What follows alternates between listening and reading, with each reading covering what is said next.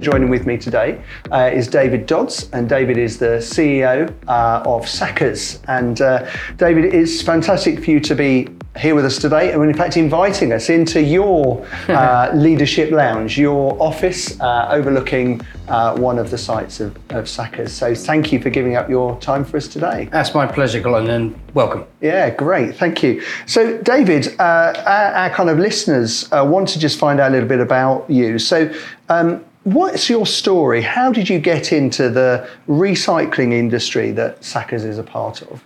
Um, yes, so uh, at school I wanted to join the RAF, so I went down and had a uh, interview with the RAF.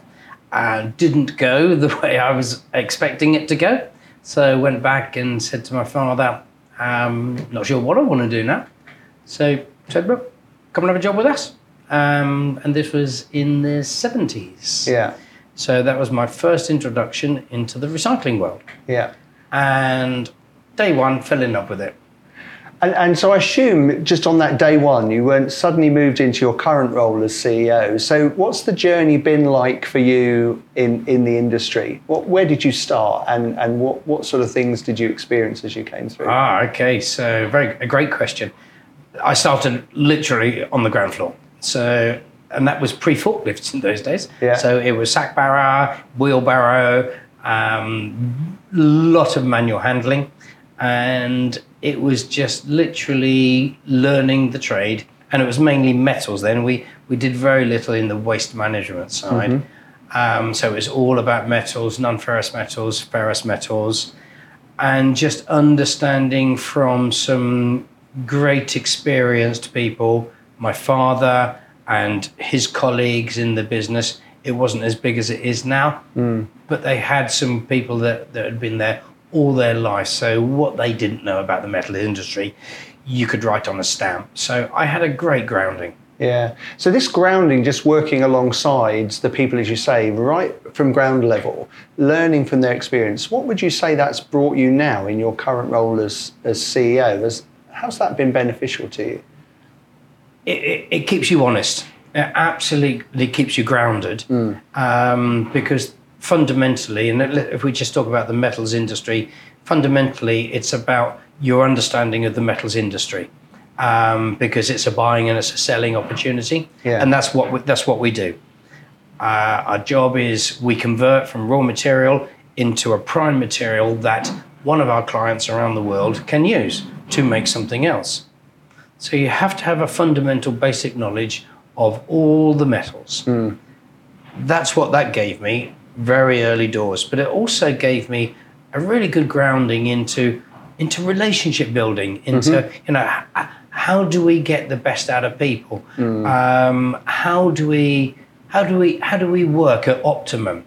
And it, it was a, it was honestly it was a really I didn't know it at the time. Yeah. You know because you you you go to work, you do your day to day stuff. I wasn't in management. I was just literally one of the one of the boys sweeping the floor. Yeah, yeah. It's not until you look back 30, 40 years back now and thinking, okay, so yeah, I I, I learned that relationship, yeah, um, and I benefited from that relationship, and I took those skills onto the next the next level that I did, yeah, and just built and built and built, yeah, yeah. So yeah, I mean, but it was all unknown at the time. Yeah, yeah, I, and I think you're totally right. You don't realise, as you say, it's just the day to day, but you're learning those really early skills about relationship, and in your case as well, that some of the, the core things around the metals that you then turn into components, parts, or aspects that you then use to, yes. to sell on. Yeah, which yeah. is uh, brilliant. Thank you. So you, you've now obviously moved on from being on on the floor, on the shop floor, uh, and you're now the CEO of Sackers. So, what does that involve for you? You've hinted a little bit about that in that earlier question, but what, what does it involve being CEO? It's um, taking the direction of the business now. Where do we want to take the business in six months, 12 months, 18 months, 24, four years, five years, six years? What's, mm. the, what's the strategy? Um, and it gives me the ability to uh, our chairman calls it. I don't know if it is. Should we should we talk about the chairman? Yeah. Okay. So our, our chairman uh, calls it about the um, conducting of the orchestra now. Yeah. So from early doors to um, being CEO, I was in partnership with my, with my brother. We were joint MDs. He had one responsibility, I had the other, and we jointly took the business took the business forward together. But now agents retired. I've taken on the sole uh, responsibility of the business. Um, it's it was initially quite difficult to get out of the the day to day stuff, the stuff that I was doing on a. You just naturally get used to doing it, but actually building the team, putting horsepower into the into the team, giving them uh, prospects, career, and give them uh, give them pathways. And that's that's my job as CEO. Yeah. And as CEO, David, you talked about um, developing people. Uh, and and in, earlier on, you talked about getting to know people at the shop floor, and then you've talked about these pathways. So, how how do you practically develop uh, those that are working alongside you and do that strategically as, as CEO? That's another really good question. The biggest the biggest point of that is actually being able to carve enough time out of your day and giving it to the to the team that you are developing onto the next onto the next uh, platform.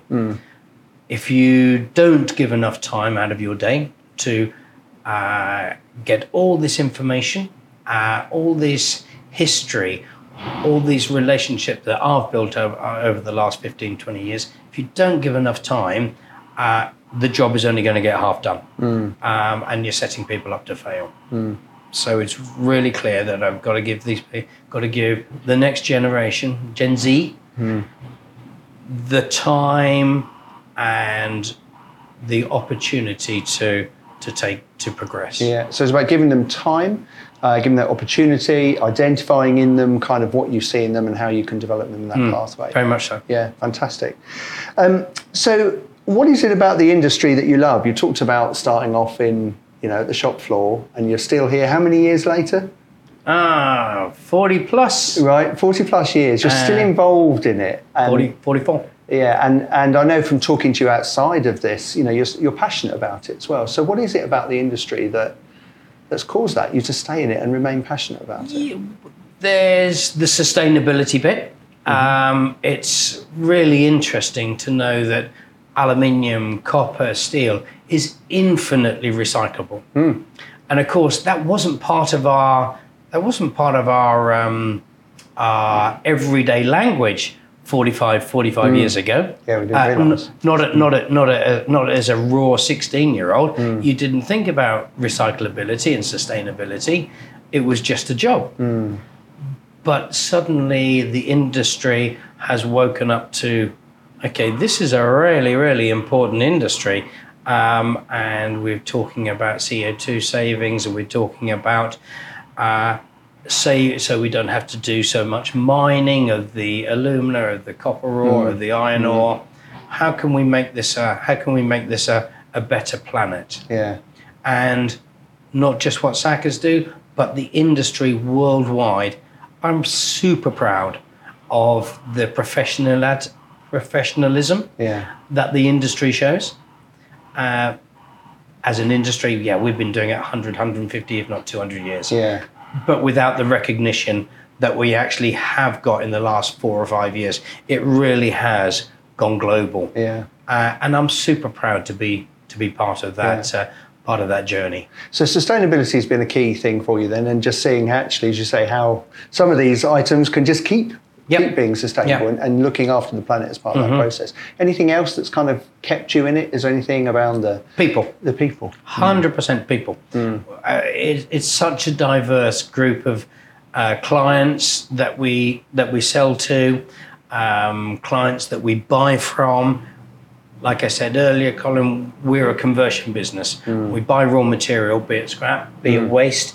We convert it into a product that the next person can use hmm. without having to dig it out of the out of the out of the ground to hmm. make something from virgin ore hmm.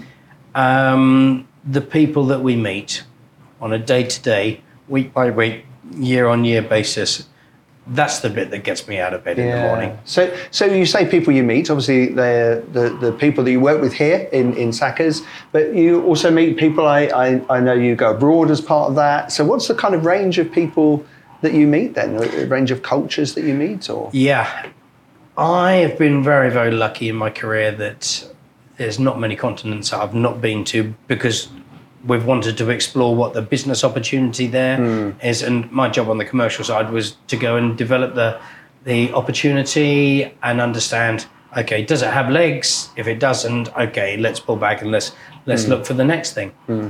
And I've been very very lucky that I've been to many many communities around the world that actually it's broadened my horizon, no question. The places in India, one of our biggest markets that we sell all our recycled products to. It's fascinating how they operate at various, all the levels, yeah, um, business wise, um, outside business, the way that they do things. Um, and then, of course, into Southeast Asia, and then, of course, into China. And we're starting to develop a little bit in South America it's been it's been eye opening what the opportunities and the stuff that you learn as well. You can bring that you can bring the ideas back and say this this works for them, and mm. you know, but we ought to start thinking about doing these things. yeah. And it's it's definitely shaped me as an individual and also as a businessman. Yeah. Well, it's interesting just hearing you talking about your journey and also the, the current position meeting people. What what's striking me is your ability to learn. You learn from the colleagues you first worked with, learn from your your clients you're talking about there as well, and that willingness as a leader to be listening and open to discover stuff. Uh, a key part perhaps of, of leadership, that willing to look, listen and learn, do you think? Yeah, look, listen, and learn is is is is, is really good. Um, I also, as as a leader, it, it's my job to give everybody uh, a purpose, give the business a direction, and that means trying new things. Because a company that doesn't try new things actually is a stationary business, and within a few years, it will it will go into it will go into decline. Um, I like the analogy of uh, success is going from failure to failure without the lack of anything of enthusiasm, uh, and I live and breathe that because I'm probably the most enthusiastic person in in this, and we have some very enthusiastic persons, but but I just live and breathe this business, and uh, hopefully that permeates all the way through. Yeah, yeah. And and what you've done from that is learning as you've gone along, as you've, you've said as part of that. Yes. Yeah, brilliant. Okay, so uh, you, you've mentioned uh, you've mentioned kind of some of your current role as CEO has been a, about developing people, and, and so I'm interested in terms of as a CEO, what you see your vision as. So some of the people we do work with is really about finding what's your vision and what's your purpose. So, what would you say yours is? What's your vision, first of all, as, as CEO? Um, it's all about talent, talent management. The next, the next generation.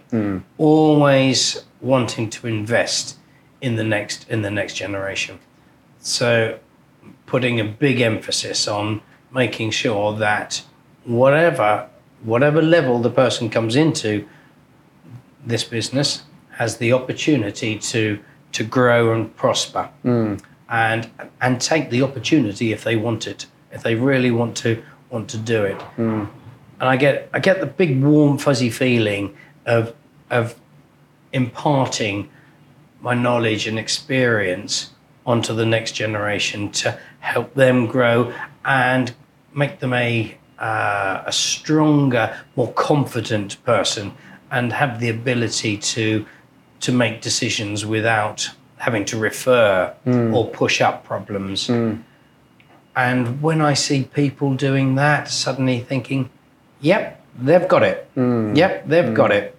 Um, that really makes me very warm and fuzzy. Yeah. So I, I see this as actually one of the key things about a leader. Actually, is about generating more leaders and Mm-hmm. empowering them, as you, just as you've described, that ability to make decisions, Yeah. that ability to to grow in what they're doing.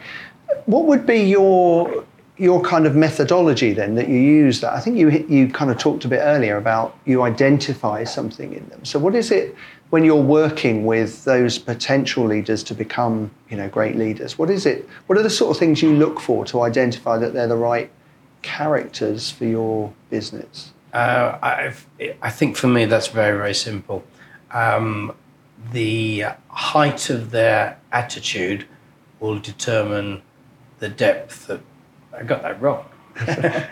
You can start again. Yeah. For me, it's very simple because Yeah, we yeah. can Ben can edit yeah, that. yeah, yeah. Um, the depth of their attitude will determine the height of their altitude. like that. Depth of their attitude will determine the height of their altitude. Yeah, yeah. And so, when you're looking at attitude, if we probe this one a bit further, what, what is it about attitude that you look for? Because I think, and I think for our listeners, if they're thinking, yeah, how do I grow leaders within my business? What is it about attitude that you particularly pick up? Um, people who really want to continually improve, who have a continuous improvement mentality. Yeah. and I don't. I mean, you can absolutely can teach it, uh, but it's much easier if they have from day one come through a system that, and it doesn't matter what part of what part of um, uh, society they live in.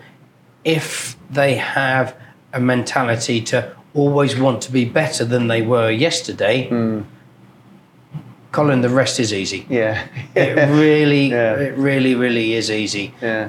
because any leader will absolutely invest in the right person Mm. at the right at the right time because it's the investment in people that will uh, that will determine the success of your Mm. Business. So it's that real sense that they want to grow. So they have that growth mindset. They're like a sponge, willing to take feedback and Yep. all because they want to become better. Yeah, Um, yeah. And also putting the pathways in and also giving them support as well.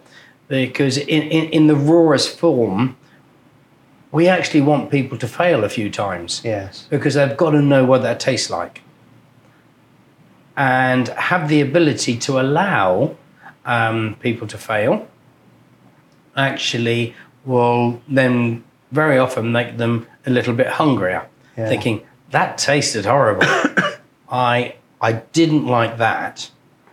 And it allows them to form a bond with their colleagues to say uh, their peers say look i've got this particular problem. This is what i'm going to do. Um, put some feedback on that. Um, so you you are reaching out this is at their at, at, at their own peer level um, and, and not pushing the problem up to their to their line manager allowing them to make their decisions. Yeah take them take some take some uh, uh, conversations from from their colleagues.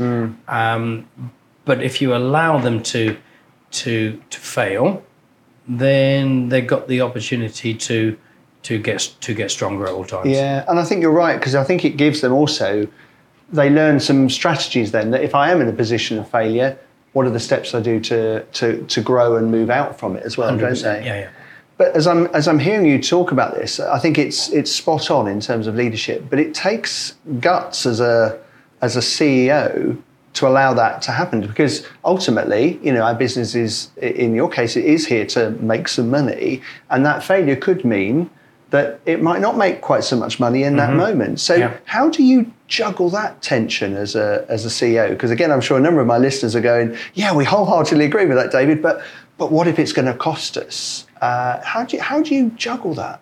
um, with parameters. So they will Yeah. have certain expectations, and there'll be a reporting structure that if it goes over um, their budgeted number, then they do need to seek um, further advice or some management, uh, further management, higher management um, uh, information to let them get to the decision that they need to need to get to. Yeah. And of course, what we're trying to do is not take that decision making away if they're really unsure and the, and the number becomes quite big, then yeah, that's of course we don't want to lose lots and lots of money. Yeah. But but but but ultimately people will only learn from failure. Like I said, Yeah. yeah success is going from failure to failure without the lo- loss of enthusiasm. Yeah. As long as people don't lose that enthusiasm to to win, Yeah. then um, the rest should the rest should be easy. Yeah. So uh, what I'm hearing you talking about is you put some safety parameters in there, Yeah. so that that's helpful and safe for the business. Yes. But by allowing them to operate within those parameters, it means they can learn things and Mm-hmm. Yeah. grow from things. Yes. And ultimately, then of course, it makes them even stronger future leadership. Yes. Uh, I was hearing somebody say the other the other day about where they'd made a big mistake, lost lots of money for their company, and they were then talking to their boss and saying, Mm-hmm. "Oh, I assume you're going to sack me now." And he said, "Why would I sack you? We've just paid for the most expensive professional development that we ever could have paid for." Yeah. And so we want you've learned from that Yeah, now, and, and you'll become greater and stronger as Yeah, a result of absolutely. it. So, Yeah, yeah. But what Yeah. you're talking about is just providing some parameters that keeps that safe Yeah, as yeah, part of that. So that's, that's fantastic. So, David, I'm, I'm just hearing you talking about the way you want to develop people and identifying people. For me, heart and character is quite important uh, as leaders. A heart for the people we work for, and I'm already picking that up from you. And then our other one is around character, doing the right thing even when no one's looking. So, how do you, as a CEO, as, as a you know an example leader to others within your organisation, how do you main, maintain good character? You strike me from our previous conversations, meeting in, in the Suffolk Chamber, as a man of, of good character. So, how do you maintain that and model that to the leaders within your organisation? Um, it's a really great question. It's very often done without too much without too much thinking about it. Um, I, li- I like the bit about it's doing the right thing when no one's no one's looking. As a as the part owner, owner of the business um, and also the CEO, it would feel really strange if I didn't do it for the 110 people and their families hmm. at any at any given time. Hmm. I've got 110 people in the business that I'd walk over hot coals for hmm. because I know that they have my back 24 7. Um, so actually, doing the right thing when no one's looking, how do I continue doing that? I, th- I think that's quite an easy ask, and it, it's for the future of the business and making sure that the next generation see what I do on a day to day basis and pick up those and pick up those habits. Yeah. And, and what I'm picking out from that is is just you said you do it almost automatically, and it's because you are automatically thinking about exactly as you said the 110 people who work here and their families, and you have a heart for them, and they have a heart for you. And and actually, we were saying off camera beforehand how we notice that just when we visit Sackers that there is a there's about a relationship between uh, people who work here and the and the CEO, uh, and that that doesn't come by accident, does it? It comes because you look out for them, and therefore they look out for you. Yes. Um, so, it, when you're then looking to develop people within your organisation, is it the is it the same thing around their character that you look out for, or are there other aspects around maintaining good character you look for in those that you're developing too? Um, it's around their people skills. Because commercial skills can be, and depending on what part of the business, what part of the business that they they're coming into. Yeah. Um, their their people skills are probably the most important um, bit to get bit to get right. Because what we can't afford to do in any organisation is to insert a rotten apple into a into an organisation that's uh, that's is well greased um, and and moving and moving on. We have a very good culture running through running through the business, and we want to maintain that at all, at all times. So it, it is, uh, yeah, as you say, the culture is key. So bringing people in of that Mm-hmm. same ethos and mindset and uh, is is key to to Yes. maintaining that. Yeah. So. Uh, as we kind of draw our interview towards him, we've got a chance for one or two more questions, and then we're going to ask you, as we do traditionally on this podcast, for your top tip. Um, so, when you are looking to work with people, you talked about um, creating that that kind of culture and maintaining that culture. What is it that you look for then when employing staff as well to come into that team? Are there any key aspects? Um, the very first, the very first time I will meet someone, um, I just check for the smile.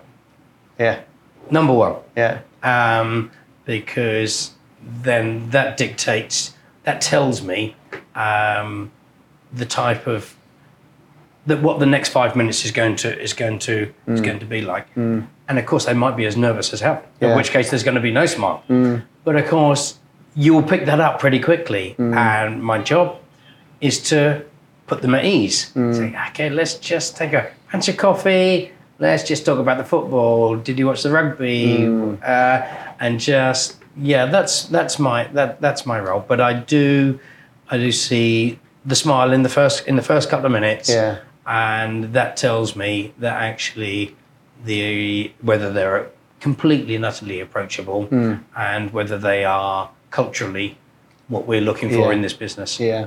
So I think that's amazing, isn't it? We can read all these leadership books, but actually it comes down to something as simple as what's their smile like? Yeah, yeah, yeah. How do they engage with Yeah. people? Mhm. And then that tells you whether that's a cultural fit for your organisation. A hundred percent. And and and I'm sorry, it's not more dynamic or Ah, or, should or be, anything like that. But Yeah. it's a, it's a really simple metric for me. Yeah, yeah. Yeah, if I can, you know, if they're pl- really pleased to see me, Yeah. because they know what they're coming in for, uh, then that just that's that's a really good starter for ten. I think what I love, David, about this is for me, leadership often is very simple, and Yeah. it is often about those simple things like Yeah. how do they smile when we first meet Yeah. meet them. Yeah, yeah. Uh, and and that's what I think you know we want our listeners to be picking up on is, is the simple basics. Yeah, yeah. We Mhm. focus on that, and you talked about this is our culture, and therefore we look for people who fit that culture. Yeah, yeah. And our culture is one where actually we're looking out for each other, and therefore. The, the way people smile will give me an indicator that Yeah, they're going to be one of those Don't people. overcomplicate it. Yeah, absolutely. Don't overcomplicate it. So, uh, David, kind of as we pull our, our kind of session to a close, um, we'd love to spend more time chatting even further, hearing more about your story. But what, Likewise. what, what we've picked up is this real sense for you that you have a heart for your people and they have a heart for you, uh, that you've learned lots over the years in terms of. Um, you know the people that you've met, both that you work with here, but also customers. We've heard this real sense of uh, that ability of looking out for the simple things like the smile, and particularly looking at how you develop people uh, as as CEO. You, you see this as a key part of your role. But what for you would be your your top tip or top tips in terms of leadership uh, for our listeners? The very best tip is do not underinvest in your people. Hmm. You cannot put a price on training and paying the right price for the right person at the right time. Hmm. Infra, capex, all that, all that infrastructure stuff. That's really important because you've got to you got to do your you got to do the manufacturing bit as well because that's exactly what we are. We are manufacturers. Hmm. But if your people are not right in the first place, then all that manufacturing capability just sinks away mm. when you haven't got the right people and they haven't been trained correctly. Mm. So invest the right price in the right people at all times. Brilliant. Love, Yeah. love that because there's such clarity, isn't it? Again, we talked about going back to those basics and doing those well. Find the right people, invest in them, uh, and and you will get them contributing to your organisation, which then actually brings even more benefit. In your case, as you 100%. manufacturing. Hundred percent. Hundred percent. Yeah, brilliant. David, it's been fantastic. Thank you for giving up some of your time. No, here. it's my pleasure. Thank you very much for your time. Yeah, in, really- here in the Leadership Lounge, which is here at Sackers, and, and for those who are watching and listening, you can hear this is a real live site, isn't it? Uh, Absolutely. we've got it uh, Noisy. happening behind us. Noisy and dusty. And uh, yeah, thank you for your time. Thank you for your your lessons around leadership and telling us a little bit about yourself and your journey. It's been fantastic. my pleasure, Colin. Thank you very much. yeah, thank you. Okay, thank you. So thank you for joining us on the Leadership Lounge. Uh, we look forward to you joining us next month, where we'll meet another one of our guests. Uh, thank you today for David and for sharing his wisdom with us.